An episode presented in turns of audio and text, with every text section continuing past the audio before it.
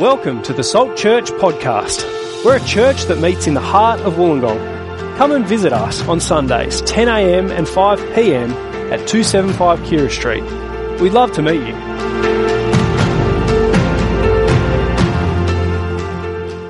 Good morning, everyone. I'm Michael, one of the pastors here. Great to be with you this morning. Looking forward to getting into the book of Hosea with you. I want to tell you about a shopping adventure. I went shopping recently, and I went to the marriage day yesterday, and I learnt something about a key difference between my wife and myself. She loves shopping. She maximises her time in the shopping centre. Can you guess where I stand? I minimise my time in the shops. I don't love shopping. I just do shopping. I know not every couple's like this, and not every woman's like this, not every man is like this, but we seem to fit the studies that show there's a difference between men and women when you get to the shops. Have a look at this video. This is what the research tells us.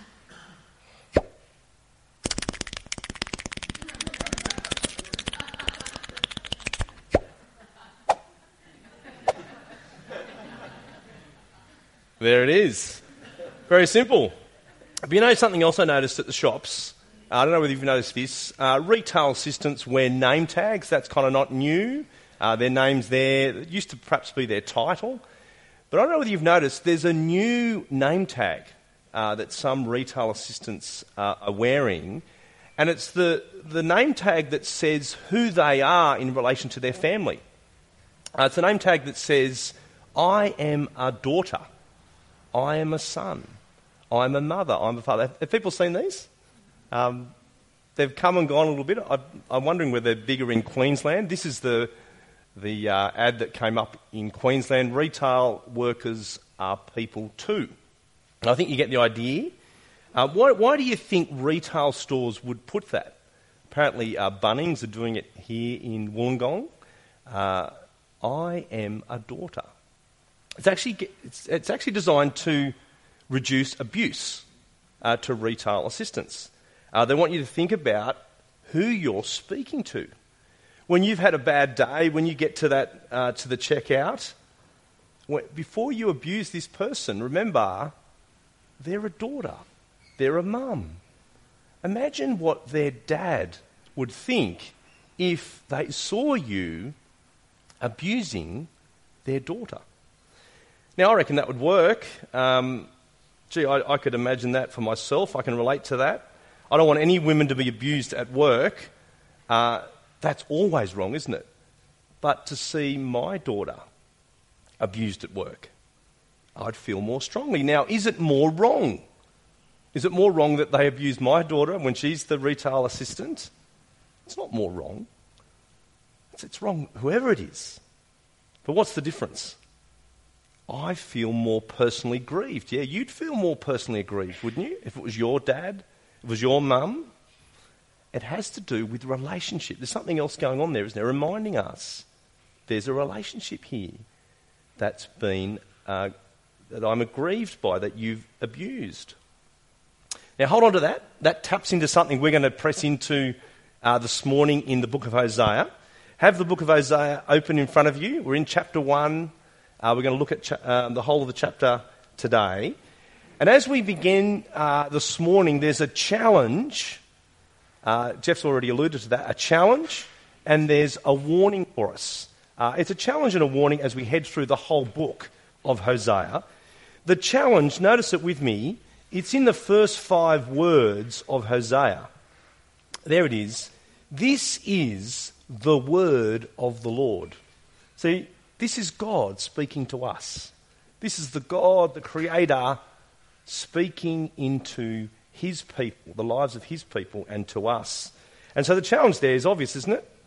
Are you going to listen? And I've got to say that, haven't I? Because here we are in this ancient book, written thousands of years ago. It's deep in the Old Testament. You're struggling to find it. Some of you didn't even know it existed.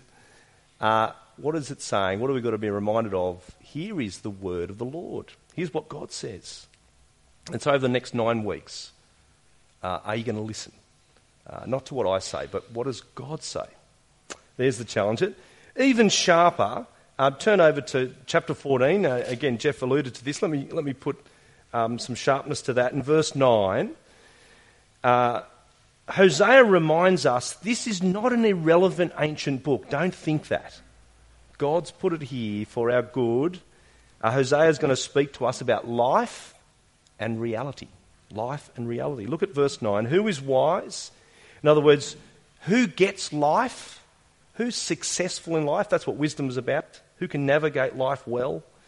Let them realise these things. The things spoken by God in this book, Hosea.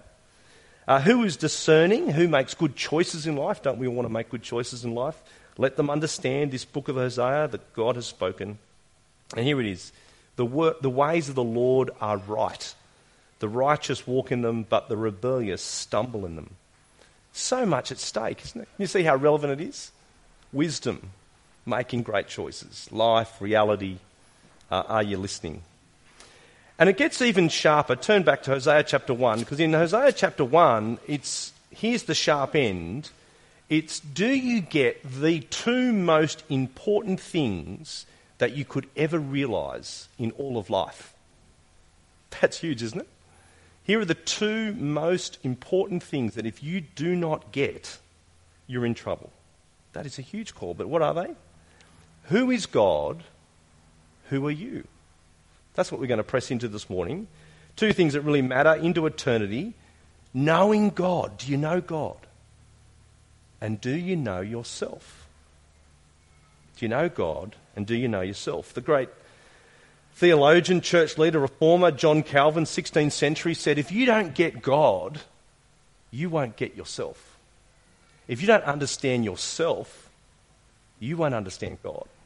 There is nothing more important than these two topics, and we're going to be majorly helped by Hosea as we press into those this morning. So there's the challenge. But there's also a warning as we start this series. Hosea doesn't warn you, but let me warn you. I reckon if Hosea was a movie, it would come up with the warning, adult themes. It would come up, you know, those things, viewer discretion, parents' guidance if you're under 16. It's the topics we're going to cover. It's the topic of adultery. It's the topic of sexual immorality, of betrayal, of broken marriage, of sin, of idolatry. It's like, just a warning there at the start. Our parents, I think, take the initiative with your kids if they're listening in. Teenagers, check in with a parent. But hear me right. Let's press into this. Let's listen to this. Let's not back away from this. God's put it here for our good, to wrestle with, to learn, to feel the weight of, to feel the sadness, the grief, because God wants to teach us something about himself and something about us that's really, really important. Now, some of us will feel the weight of these more than others because of our past, because of our history, something to do with us or someone we know. But let's help each other on the journey. I'm going to address it as sensitively as I can, but we're going to be listening to God. So there it is, over 9 weeks, that's where we're heading. And let me just tell you, over the next 3 weeks, so today is the sting of adultery, the sting of betrayal. We'll sit with that. Next week, it's about the relationship restored, the kindness, the mercy of God. Just slightly brighter next week. And then week 3, we'll come back and we'll just have a think about idolatry. What's going on with idolatry? Why do we get tempted there? So I'm going to pray. Let's begin by asking God to help us. Our great Heavenly Father, we thank you that you're a God who speaks into our dark world. You've spoken into our own dark hearts. You reveal yourself in all your glory and goodness, and we thank you for it. Father, we want you to speak today to us. We want to know you truly. We want to understand ourselves rightly. So, Lord, by your Spirit, please teach us. Please train us, correct us. Please help us to respond to the things that you are saying, these important things, for Jesus' sake. Amen. Well, book of Hosea, unfamiliar. So let me give you some background. It's named after the prophet Hosea. That's That's why it's called Hosea. We're about 800 years before the time of Jesus. So we're talking BC, before Christ. In the century 800 BC to 700 BC. That's the time frame we're in. So we're talking 2,800 years ago, Hosea spoke into the life of God's people. You won't be able to see all the detail of that. That's in your book. Don't look at your book now. But you can press into this. There's the journey of God's people. Starts with creation, starts with the fall, with the promises to Abraham, the nation of Israel, the kings, and then a divided kingdom. A kingdom that goes to the north and the south. A kingdom that goes to the north, the short stub there, is destroyed by Assyria, and the kingdom to the south that is in exile to Babylon. The promises continue to Jesus, his church and the new creation. There it is for you to see. And we're at that small stub right at the end, that dead end. We're at the north part of the kingdom. The 10 tribes to the north. Just before they're about to be destroyed by Assyria, that great foreign nation to the north. And have a look at this map of the geography. 10 tribes to the north, 2 tribes to the south. But let's think about the north, because that's where Hosea is. That's who he's speaking into. Who are the people of the north? They're God's people, but they've turned their back on God. They've turned their back on Jerusalem. That's massively significant. Turned their back on God's temple, where God dwells. They've set up their own temple, their own shrine. They've started to worship the Baals, the gods of the nations. They're living comfortable, materialistic, self-centred lives. Terribly corrupt, an immoral, an awful situation. And it's really helpful as you go through the book of Hosea. When you hear the word Israel, Hosea is referring to the north. Sometimes he calls them Ephraim. And Judah refers to the southern kingdom that will be kept safe. So look at verse 1. Here we're reminded of all these things. The word of the Lord that came to Hosea, son of Beeri, during the reigns of Uzziah, Jotham, Ahaz and Hezekiah, kings of Judah. Just a reminder where we are in the south. That's the historical situation. During the reign of Jeroboam, son of Jehoash, king of Israel, to the north, when the Lord began to speak through Hosea, this is what the Lord said. So, we're talking real people, real kings, real places, real time. This is history. This is part of the Bible story. This is part of history. Now, let's have a think about Hosea. Hosea is a unique man. He's not unique because he's a prophet. Lots of prophets throughout the Bible. The job of a prophet is to speak the word of God faithfully. But there's something different about Hosea. He's got a tough gig, hasn't he? He's going to not only speak God's word, he's going to enact God's word.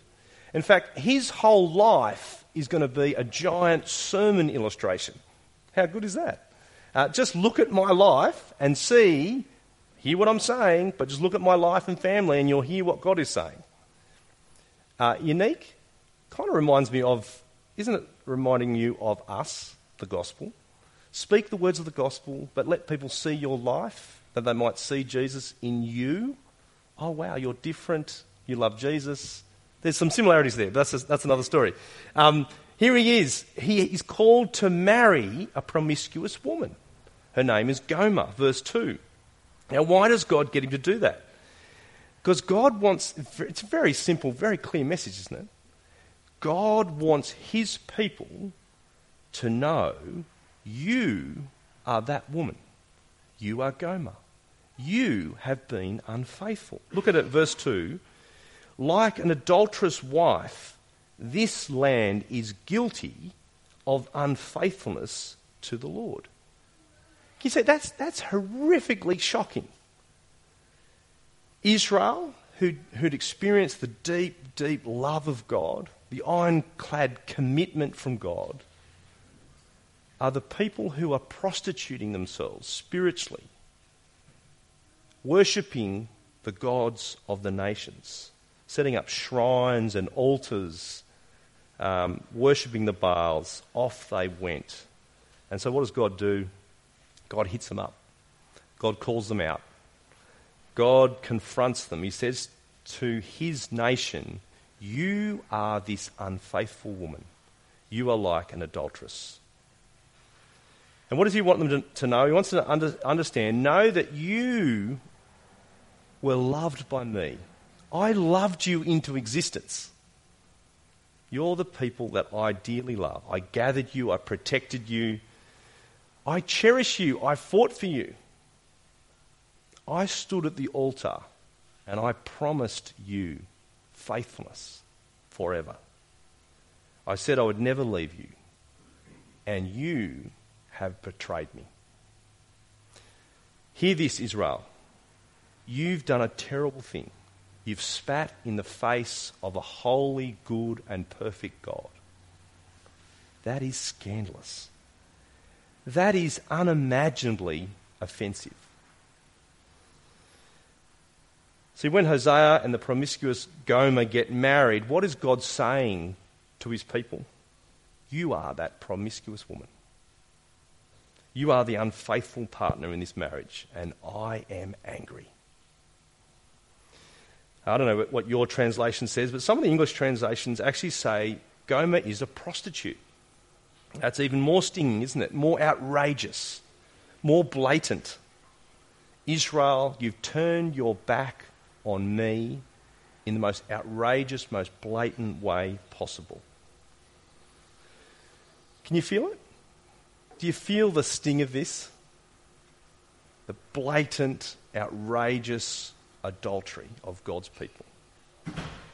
Now, there's a couple of reasons why you might not feel the full force of this. One of them is you might have a wrong understanding of the bride here, of Gomer. As you think about Gomer, the adulteress, I want you to know this is not the woman we're meant to feel sorry for. Now, of course, it's right to feel sorry for lots of men and women caught in sexual immorality and prostitution. It's right to have a deep compassion for a man or woman who degrades themselves in prostitution. I hope that's your instinct. I hope that's where your heart goes, naturally. Because isn't it true that they've often landed there because of sexual abuse in their past, or poverty, current, or abuse of power, or all three? And so what a terrible thing that they've landed there. They need our sympathy. But can I say, that's not Gomer, and that's not Israel. Here in chapter 1. Gomer is the woman and Israel is the nation that have indulged in adultery, that have pushed the very limits blatantly with the God who's loved them. See, Gomer is the woman who takes advantage of others for her personal gain.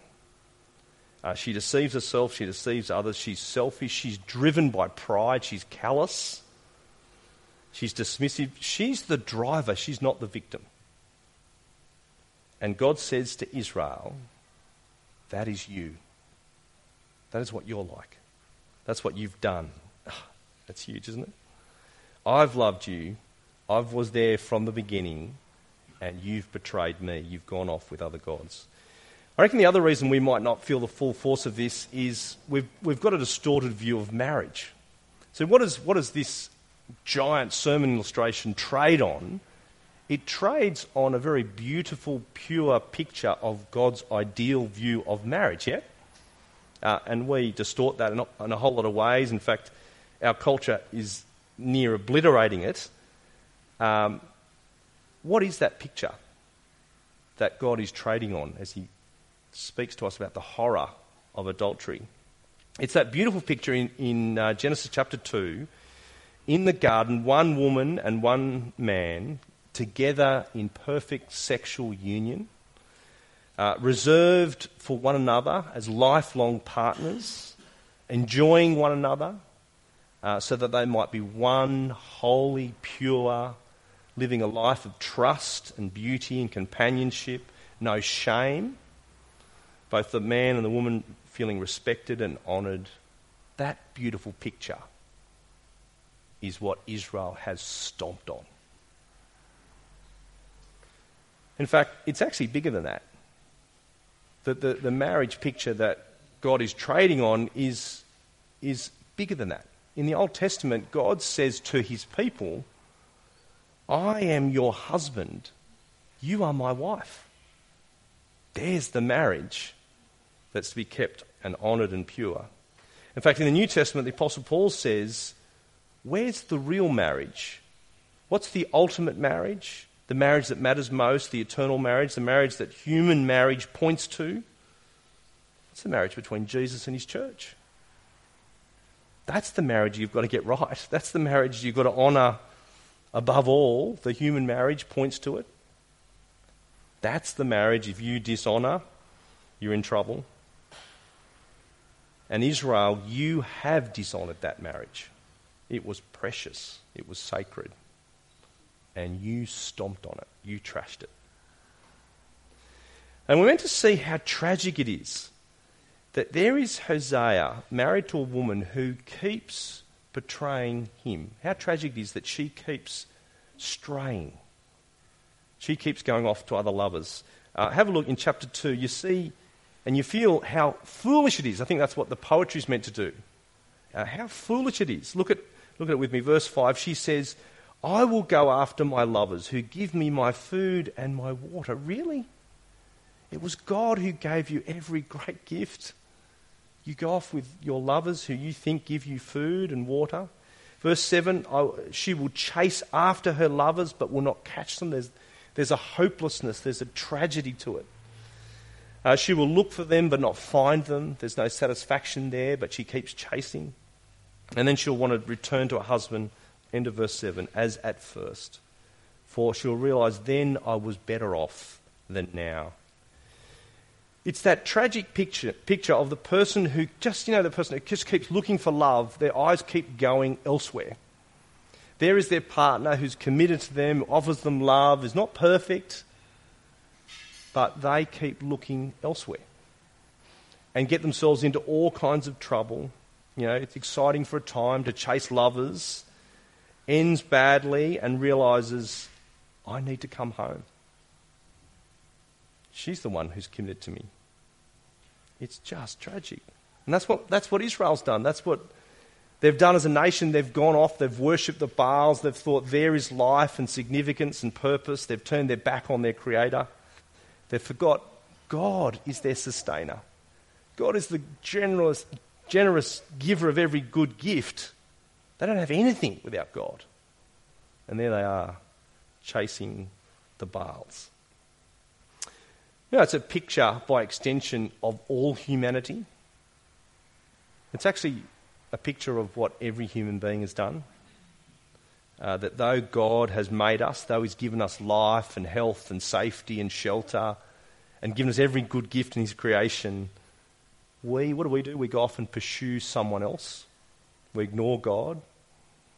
We say, I'll get satisfaction, significance, purpose, happiness from my career, from my house, from my money, my sport.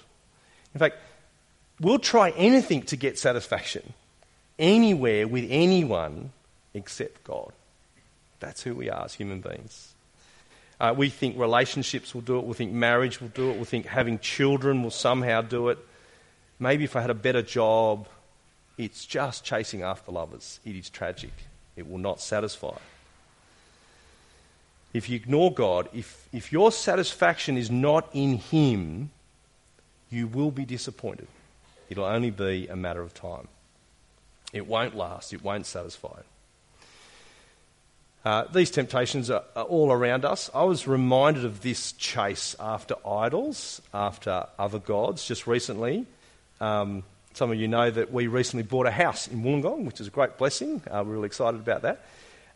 But it was really, really interesting. As I went on that journey for the last 6 months, I'm trying to buy a house and meeting the real estate agents of Wollongong, who I learnt to love.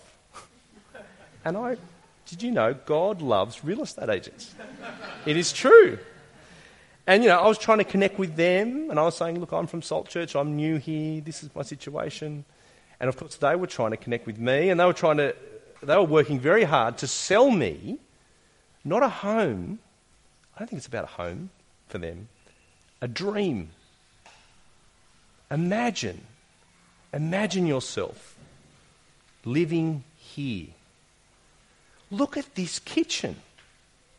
Look at these floors. These floors, I mean, it's interesting some of the messaging I'm getting from them. Some of it's explicit, some of it's implicit. These floors will really change your life. Really? I was staggered at the nonsense that I heard. But you know, I was also staggered how easily I fell for it. I started to think, imagine living here. Whoa, this could change my life.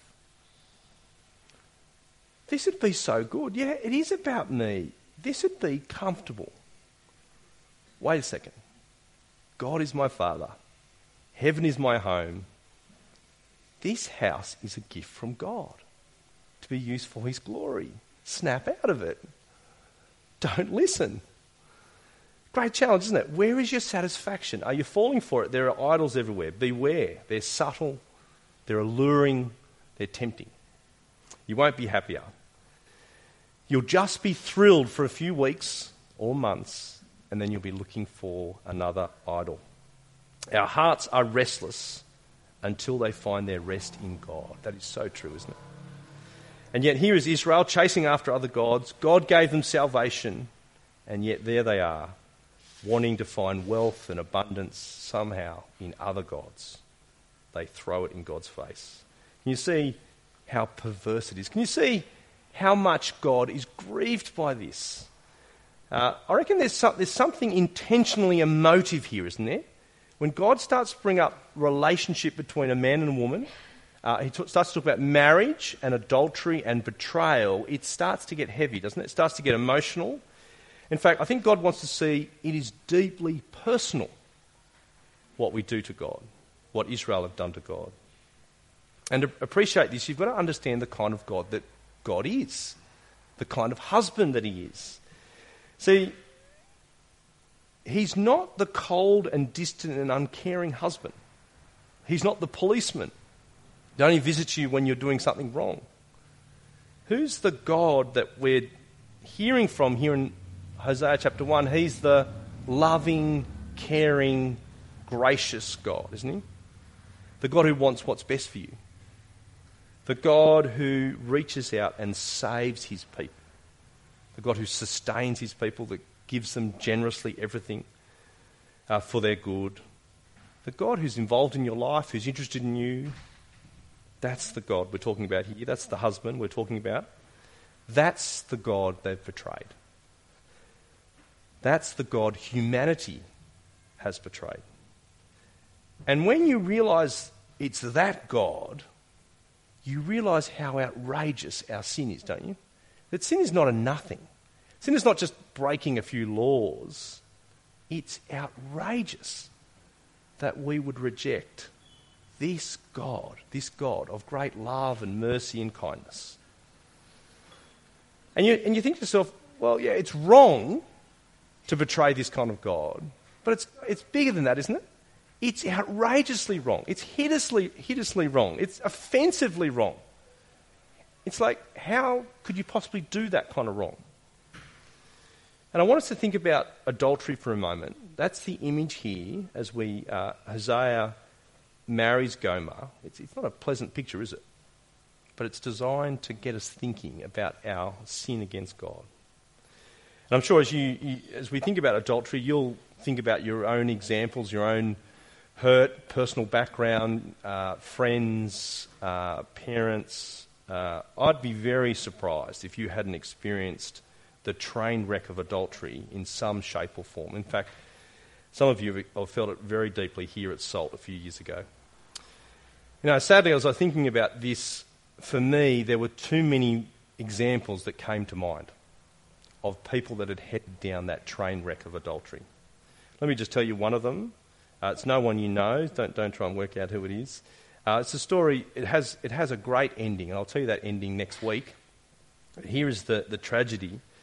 Husband and wife, known each other since they were teenagers, come into their 40s, living the Christian couple, living the average Christian life, coming along to church, working, she finds on his phone messages to another woman. That woman confesses that she's been sleeping with her husband. That woman even brags to her that she's been doing it, and she's been doing it. It's been happening for a number of years. She confronts her husband. He admits it. And there begins a world of pain. I don't think I've seen more pain than in betrayal. So going into ministry, I thought the hardest thing would be facing death, taking a funeral, sitting with people who've lost someone. But it wasn't. The hardest thing is betrayal in marriage. As I'm reflecting on her pain as her pastor, I remember her first phone call to me, and she was speaking to a lot of leaders, women leaders in our church as well. But it's not an exaggeration. I thought to myself, getting off the phone, it's not an exaggeration. She would have felt less pain if her arm had been cut off. It was awful. And as I spoke with him, two things were competing in my heart. The first was, there, by the grace of God, go I. Don't judge him. You're a sinner. If it could have been you. There, by the grace of God, go you. The other thing that was going on in my head was, you idiot. You fool. How could you possibly do that to the one who was committed to you? And so do you feel it here between God and Israel? It's that painful. It's that personal. This is what Israel have done to God. This is what humanity's done to God. Now, in our culture, it's kind of all around us, isn't it? It's kind of the air we breathe. We don't think it's that big a deal to betray God, because everyone is doing it. I heard a great illustration this week. It's that illustration of the pig in mud. The pig in mud doesn't kind of get what the big deal is about mud. Isn't it fun? Isn't it good? Everyone's doing it. Mud's not that big a deal. It won't hurt us. But put a speck of mud in your eye, and it's a big deal. When you consider the glory, the greatness, the holiness of God, then you appreciate the horror of sin. How absolutely devastating sin is. And go, wow, I'm a sinner. I need forgiveness. How horrific. Now, what will God do about this? There's two things here in chapter 1. Let me first... Let me press into the first one. I'll touch on the second one. We'll go deeper on the second one next week. God is going to judge. Did you notice that? As he Hosea enacts this giant sermon illustration, has children with Gomer, the children will say to Israel, "Judgment is coming." Look at it with me. The first is a son. First child born is a son. His name is Jezreel. Verse 4. Why call him Jezreel? Well, he tells us, because I will soon punish the house of Jehu for the massacre at Jezreel, and I'll put an end to the kingdom of Israel. In that day, I will break Israel's bow in the valley of Jezreel. Can you imagine that? He's basically saying, call your son Massacre. If he's an Aussie, it's like, call your son Port Arthur. Because I want the community to know how awful a thing you've done at that place, Jezreel. And I want you to know that I will do what I will do at Jezreel, at that place. I will put an end to your nation. The northern kingdom will come to an end. And so every time the community saw Hosea and Gomer's son, they knew judgment was coming. And then Gomer conceives a second child. Look at that, a daughter in verse 6. Call her Lo Ruhamah, which means not loved. For I'll no longer show love to Israel, says God, that I should at all forgive them. There's another call of abandonment from God, isn't it? You will not be loved. And your third child, another son, verse 8, Lo ami, which means not my people, for you are not my people, God says. See, every day at school, there's the giant sermon illustration. The kids turn up. We are under the judgment of God. We are no longer the people of God. We're no longer loved by God. And so, massive message there from God, isn't it? Judgment is coming. Make no mistake. Don't be deceived. It's inevitable. It will happen. And it did happen. It did happen in the history of Israel. See, Judah to the south were kept safe, but there it was, the Assyrian Empire in the year 722 BC, so later in that century, under King Sargon II, Assyria came down and crushed the nation of Israel. Obliterated. And the message is clear. Will God tolerate spiritual adultery?